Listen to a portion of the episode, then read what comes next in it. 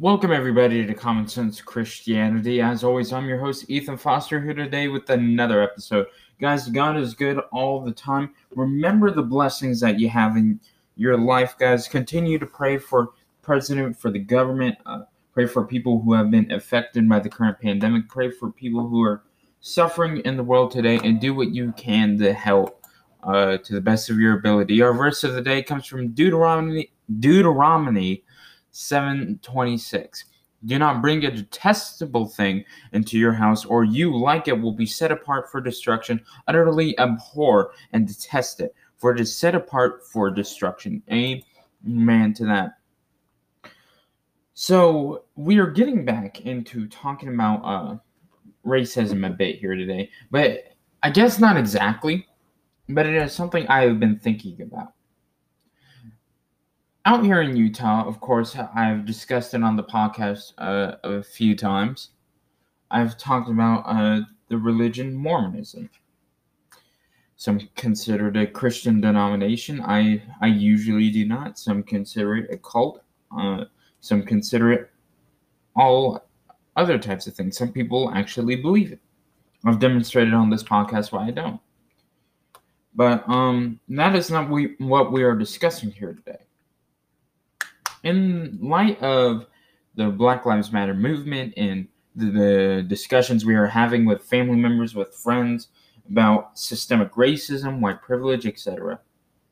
I've noticed on social media in particular how many of my LDS friends have been posting about it, have been uh, encouraging uh, the fight against it.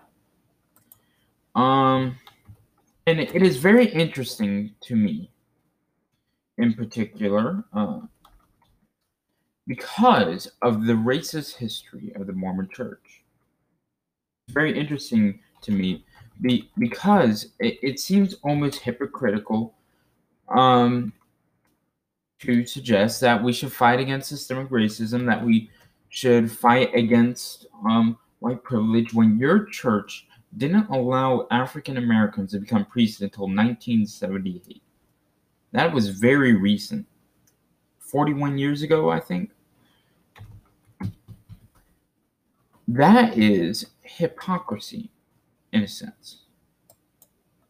That is a it, that is ignoring your own religious uh, sins.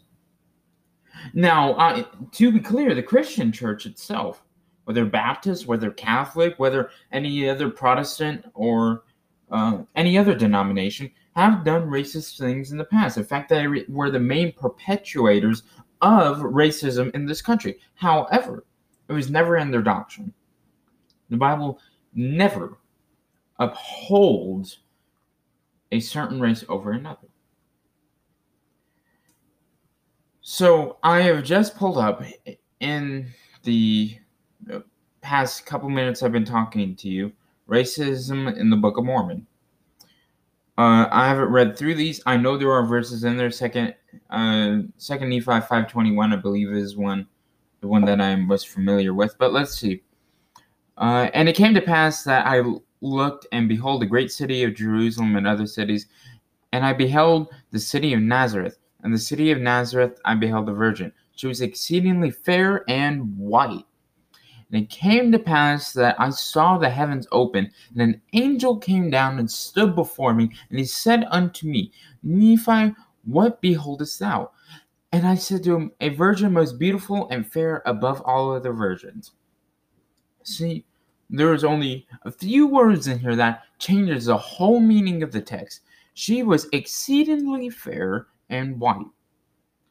Now, friends, you cannot justify that. That is clearly upholding someone who is of Caucasian descent as more beautiful than someone of a dark of a darker heritage, of a darker skin color. And there's a whole list of it. Here's the one I was just telling you about, 2nd Nephi 521.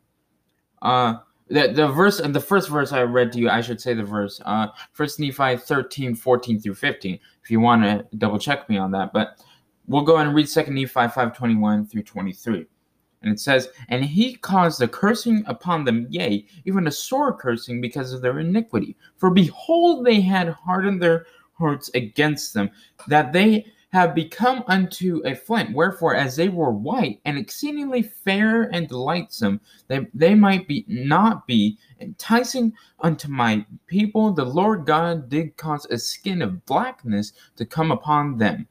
And thus saith the Lord God, I will cause that they shall be loathsome unto my people, unto thy people, save they shall repent of their iniquities, and curse shall be seed of him, him that mixes mixeth with their seed.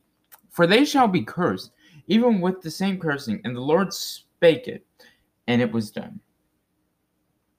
How are you going to justify that? And again, if we are truly going to have a conversation about racism, we have to address your own uh, religious doctrine. Now, many of you in the audience may be upset as I have said many times before, my statistics show my audience is mostly young Mormons. It is a majority young Mormon audience. So many of you may be upset that I'm reading this. Maybe you have just stopped listening altogether through this episode. But if you are still listening, and you're hearing what I'm saying right now, just consider if you are going to fight truly against racism, address the racism in your own church. I'm not asking you to leave, I ask you to leave that church for other reasons.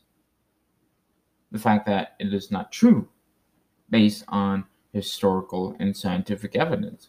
Different topic. Fact of the matter is, your own doctrine is racist. Again, people are going to ask me, well, the Christian church has been racist, so how do you justify that? You're right. That is when man corrupts it. That is never in the Bible. You never will find anything like that in biblical text. But people will try and conflate it, they'll try and justify it, they'll try and use verses in the Bible to try and justify their means. They don't use the Bible to justify God's means. They don't use their words to help justify what God is doing. They use the Bible and skew it to promote man's doctrine. And this is the utter problem. So, what the Book of Mormon is, it is a skew version of Joseph Smith's mind and doctrine. Joseph Smith, your first prophet, was a racist.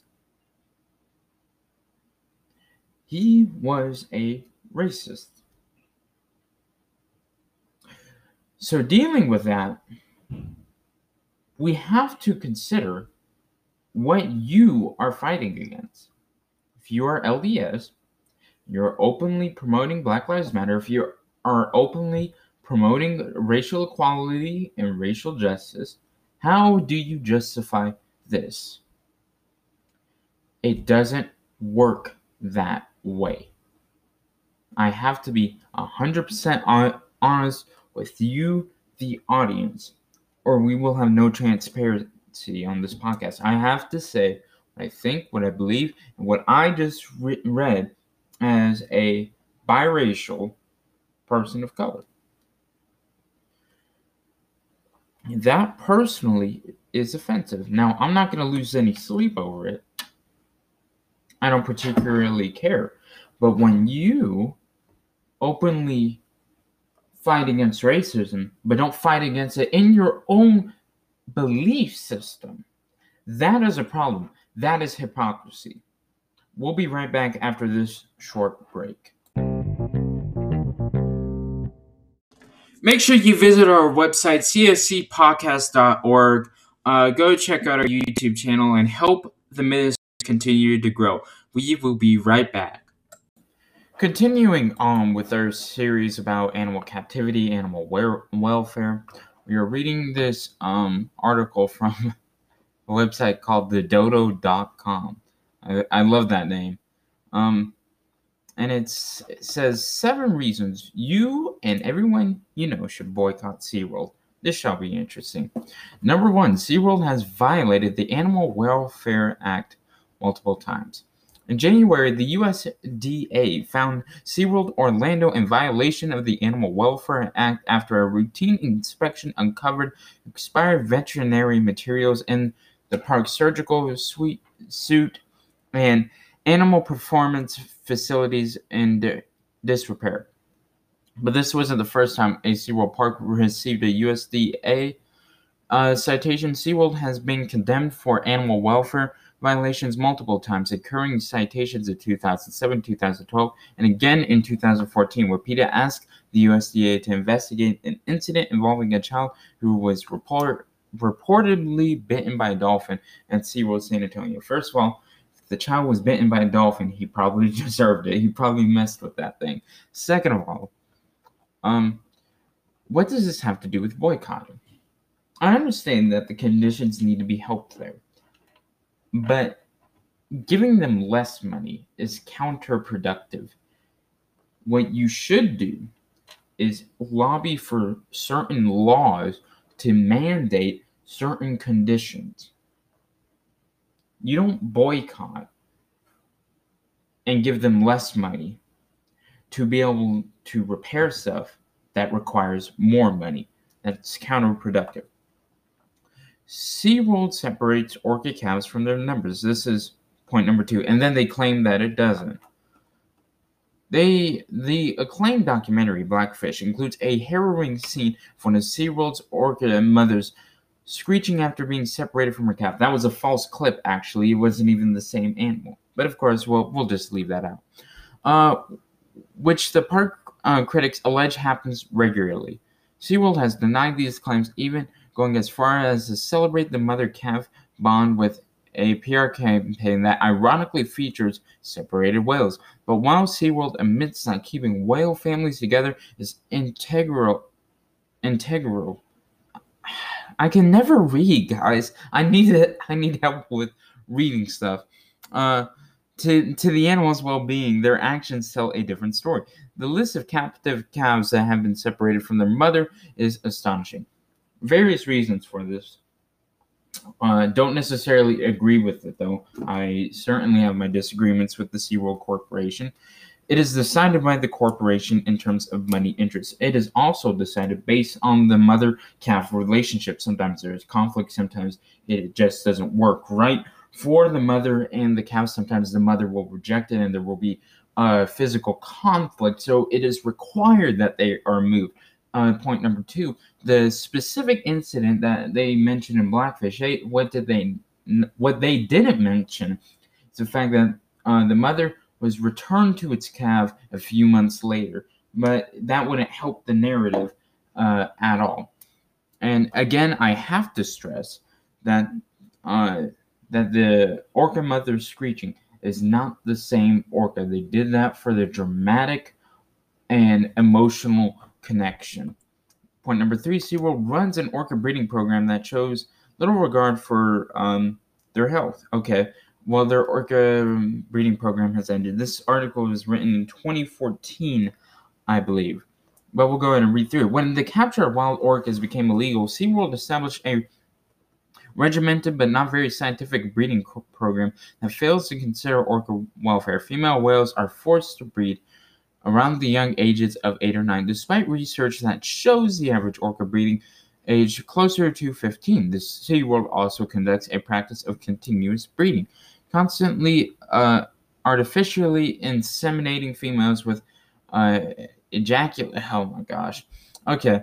It, get, it gets a little too detailed uh, for me to read on this podcast, but um, I don't agree with the practice. It's not done anymore as of right now. Um, it is one of the things I severely disagree with. What they should do is, if I were the CEO of SeaWorld, here's what I would do. I'd do the Blue World part project, first of all. That's $100 million. It will dramatically expand the tanks, make the animals a lot happier, and then allow natural breeding to occur. That is the best option by far.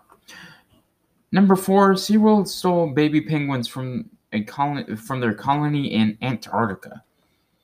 Uh, SeaWorld may deny separating orca families, but they haven't denied stealing penguin chicks from their colonies in Antarctica. And according to one report, SeaWorld went on a 2011 mission to capture 10 independent emperor penguin chicks from their parents, particularly heartbreaking because emperor penguins are known to be some of the most dedicated t- caretakers in the animal world. The park countered the criticism by the capture of the capture by claiming that the chicks were taken on behalf of a nearby university. They were later transferred to SeaWorld's Penguin Encounter exhibit. Again, I condemn acts such as this, but what would boycotting do? What you should do is go through the legal system and make things like this illegal. That is the most effective method. Uh, SeaWorld, point number five, SeaWorld shows little regard for worker safety. In fact, they lobby against it. At the center of Blackfish is an ongoing legal battle between uh, SeaWorld has been fighting with OSHA, the federal agency that enforces workplace safety and health standards. SeaWorld petition a federal court of appeals to continue allowing orca trainers to swim in tanks with the animals, which has been called dangerous and stressful for both humans and whales. Remember, it is a voluntary thing for humans to do, and it comes with certain dangers. There is a lot of dangerous things we do every day. You are much more likely to be killed in a car accident than you are from swimming with a giant orca. It is a very rare occasion. Uh, let's see, the last time it happened was in 2010 with Dawn Brancheau. Uh, there has been several incidents, but it is a very rare occasion that a trainer gets killed by a killer whale. Uh, the court denied SeaWorld's petition. Additionally, SeaWorld has also been a huge proponent of legislation that w- would allow its parks to deny health coverage in spite of the Affordable Care Act. Uh, despite uh, it just goes on and on and on. Uh, dangerous levels of quarantine, uh, chlorine in its tanks that threaten the employee's health. Um, I have been told by people who visit SeaWorld regularly uh, and that know the trainers personally that this is just a myth. There is no chlorine in the tanks. I have no way to prove that to you because uh, what this whole debate is about is he, sh- he said, she said. So it is very hard to choose who to believe. Uh, point number six SeaWorld drugs their animals even when they're nursing uh, against accepted veterinary guidelines. Healthy animals don't need uh, uh, psychoactive drugs, but animals at SeaWorld do. The park's captive orcas not only displayed troubling behavior that warrants uh, intervention, but they also received that intervention in form of you know what? My reading is so off today. I cannot pronounce any of these words right now, so I'm not even going to try. I'm going to skip ahead. Even if they're nursing calves, against widely accepted veterinary guidelines, animal welfare advocates say that the aggression and anguish in captive animals display, which often prompts the use of drugs, is the result of their captivity. So again, it says healthy animals don't need those drugs. Now we de- these guys have already established that these uh, animals are not healthy because of captivity. So which is it? Again, uh, it doesn't mention the exact type of drugs and why they are being used. So I cannot properly comment based on the information that they present. It is purposely vague so that uh, the viewer, the reader, can just have a vague opinion against SeaWorld. And final point, number seven, SeaWorld profits off keeping orcas and other marine animals in captivity. Well, obviously, that was the whole point of their capture in the first place. Despite evidence that captivity not only induces unnatural behaviors in whales, but also dangerous trainers, SeaWorld continues to keep intelligent marine mammals, including orcas and dolphins, in detrimental captive environments. Both research and anecdotal experience have shown the lives of the park's captive animals are marked by pain and suffering, which these bright creatures would have never encountered if it were not for SeaWorld. Okay, that's the most idiotic thing I've ever heard. It says they would have never encountered it if they were never at SeaWorld. Notice the ocean is a very difficult place to live. Now, orcas do not have natural predators when they are uh, full size. There are things that will certainly kill them out there, though. There are many diseases out there that they don't get treatment for out in the wild because, duh, there's no veterinarians out there taking care of wild orcas. I mean that that last comment is absolutely ludicrous for a variety of reasons, particularly that the ocean is a very dangerous place. Uh, cat, they act like whales don't die in the wild; they die all the time. Now, at the rate of death and the percentage of death may be different between captivity and wild orcas. I haven't looked at the statistics. On average, depending on the ecotype of whale that you look like that you look at, the whales at SeaWorld live to be around 30 plus years. The wild orcas of those same ecotypes live a bit longer, from most statistics I've looked at. I'm being very vague with this because I don't want to give any incorrect information. I do not think captivity is the right place. You cannot replace the ocean, but those animals there are taken care of better than anywhere else in the world. They are taken care of to the best of SeaWorld's, not the best, but to a high ability. And they, the trainers and the veterinarians will do anything to help those animals. We must provide the best situation possible for them. But again, we must realize that we do not know everything. There is no clear solution to this problem. And we must accept the fact that we are not in complete control of the situation and what happens to them.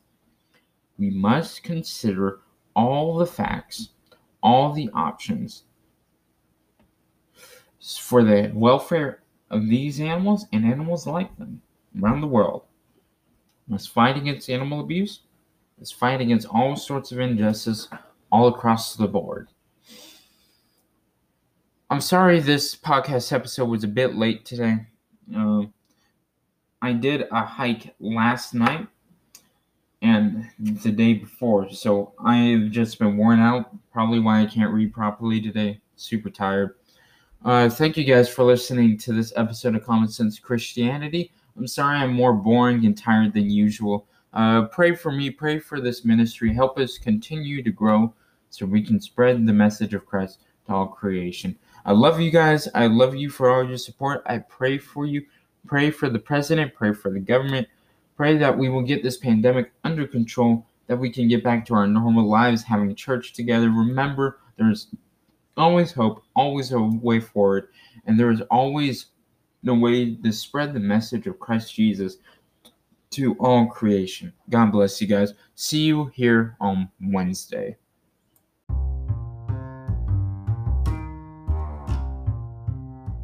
You just listened to an episode of Common Sense Christianity. I'm your host, Ethan Foster, as always, and we love doing this for you guys. Please share the podcast with your friends and family if you like it, and frankly, even if you don't, uh, subscribe to the podcast and give us a five star review so that more people can hear the Word of God. And until next time, God bless you.